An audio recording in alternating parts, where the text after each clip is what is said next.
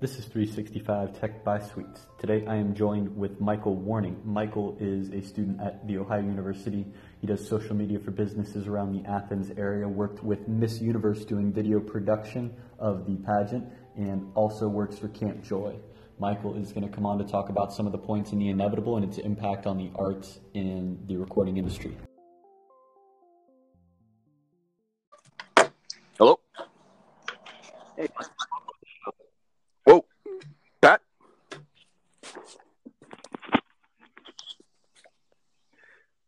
So right now, are you uh, still down in Athens? I am. Yeah. Cool. You're doing most of your work right now with uh, Pigskin, or have you kind of been transitioning to summer stuff?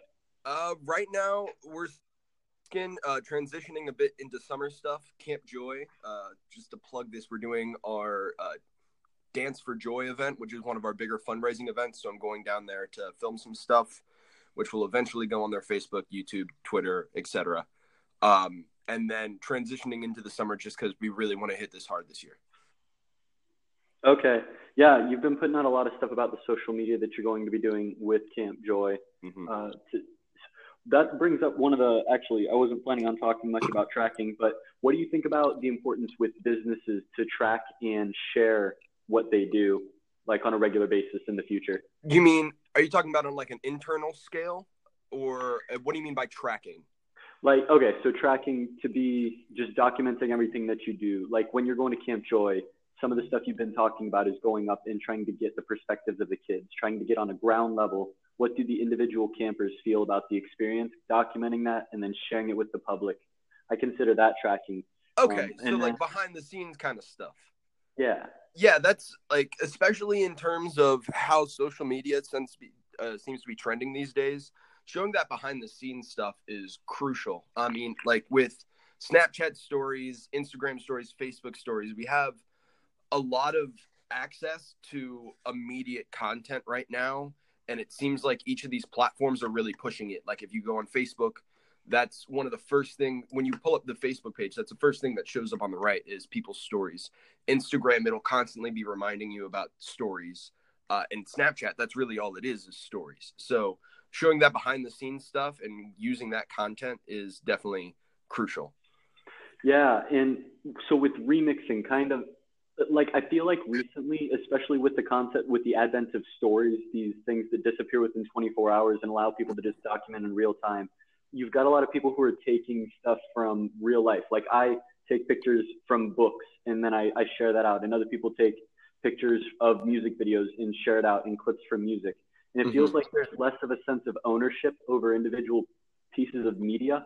And what do you think of that, like in the sense of music culture, that it feels like there seems to be less ownership as things just can flow and copies can be made more more easily? Do you think that's hurting the culture because artists are getting less money from the their works of art, or do you think that it's good in just changing the game that and it's just making it different?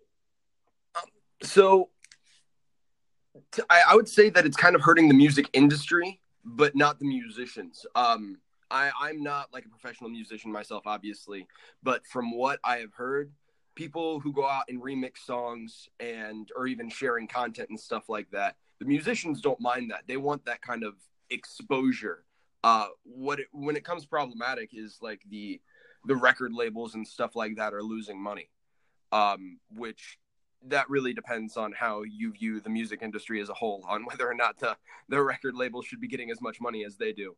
Um, but I I can't remember who said the quote. It was something along the lines of uh, "Good artists borrow, great artists steal," uh, and that's really all remixing is. There's nothing new under the sun. Um, you're going to be inspired by someone else's work, and you're going to inevitably use it as part of your project. I mean, look at the especially the rise of mixtapes and stuff like that. That whole trend is based off of the fact that we can take old albums, sample them, and then reuse them and remix them for our own song and our own purpose.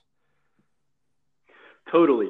And and with this, like we all have these little media companies in our pockets that are phones. So I can just Mhm. copy someone's thing, chop it up on Musical.ly, and then post it out for the world to see, and then take that and, and chop it up again and put it on Twitter in a different way.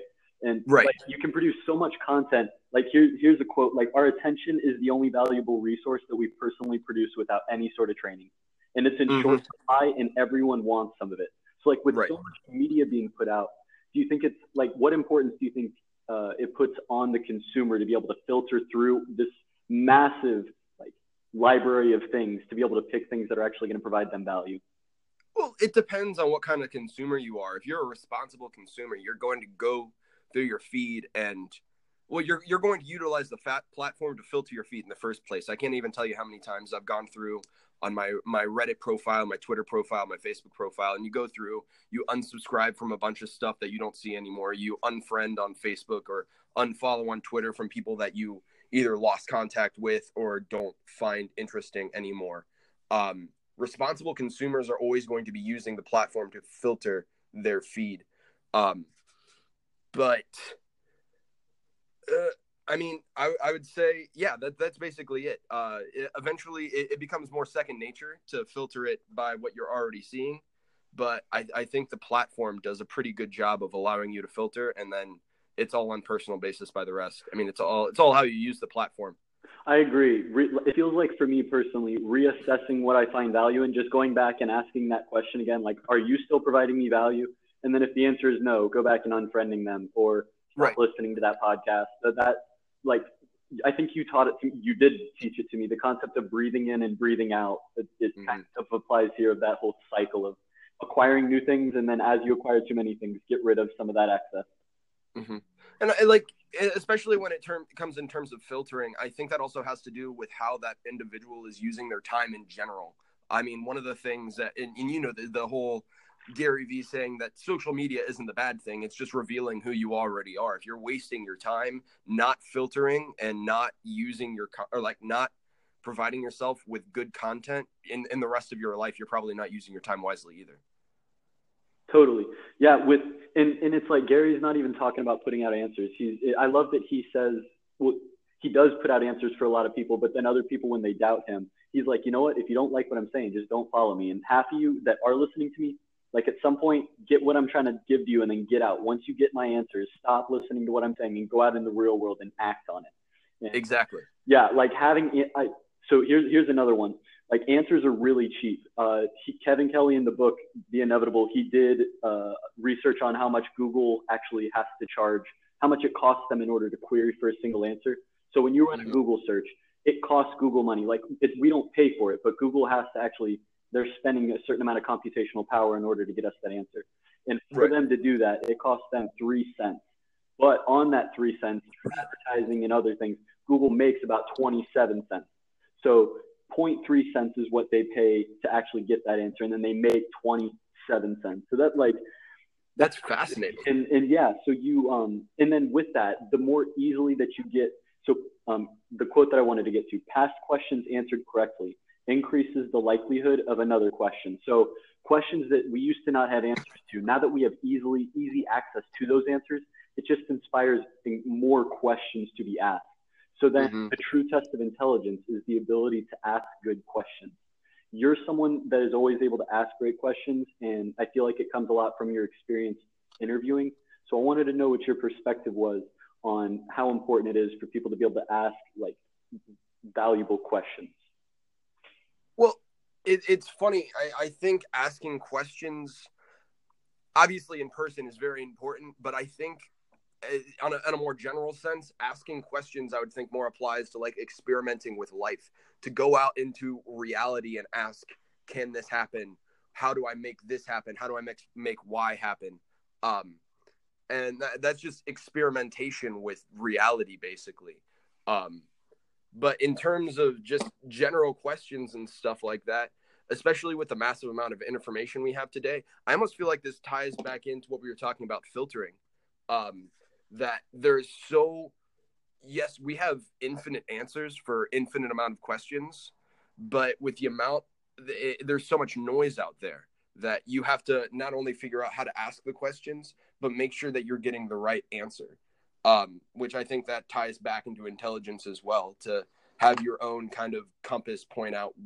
Do you think this is uh, relevant and correct, basically? Totally agree. Mike, thank you for joining me on the pleasure having you. Of course. Thanks for giving me a ring.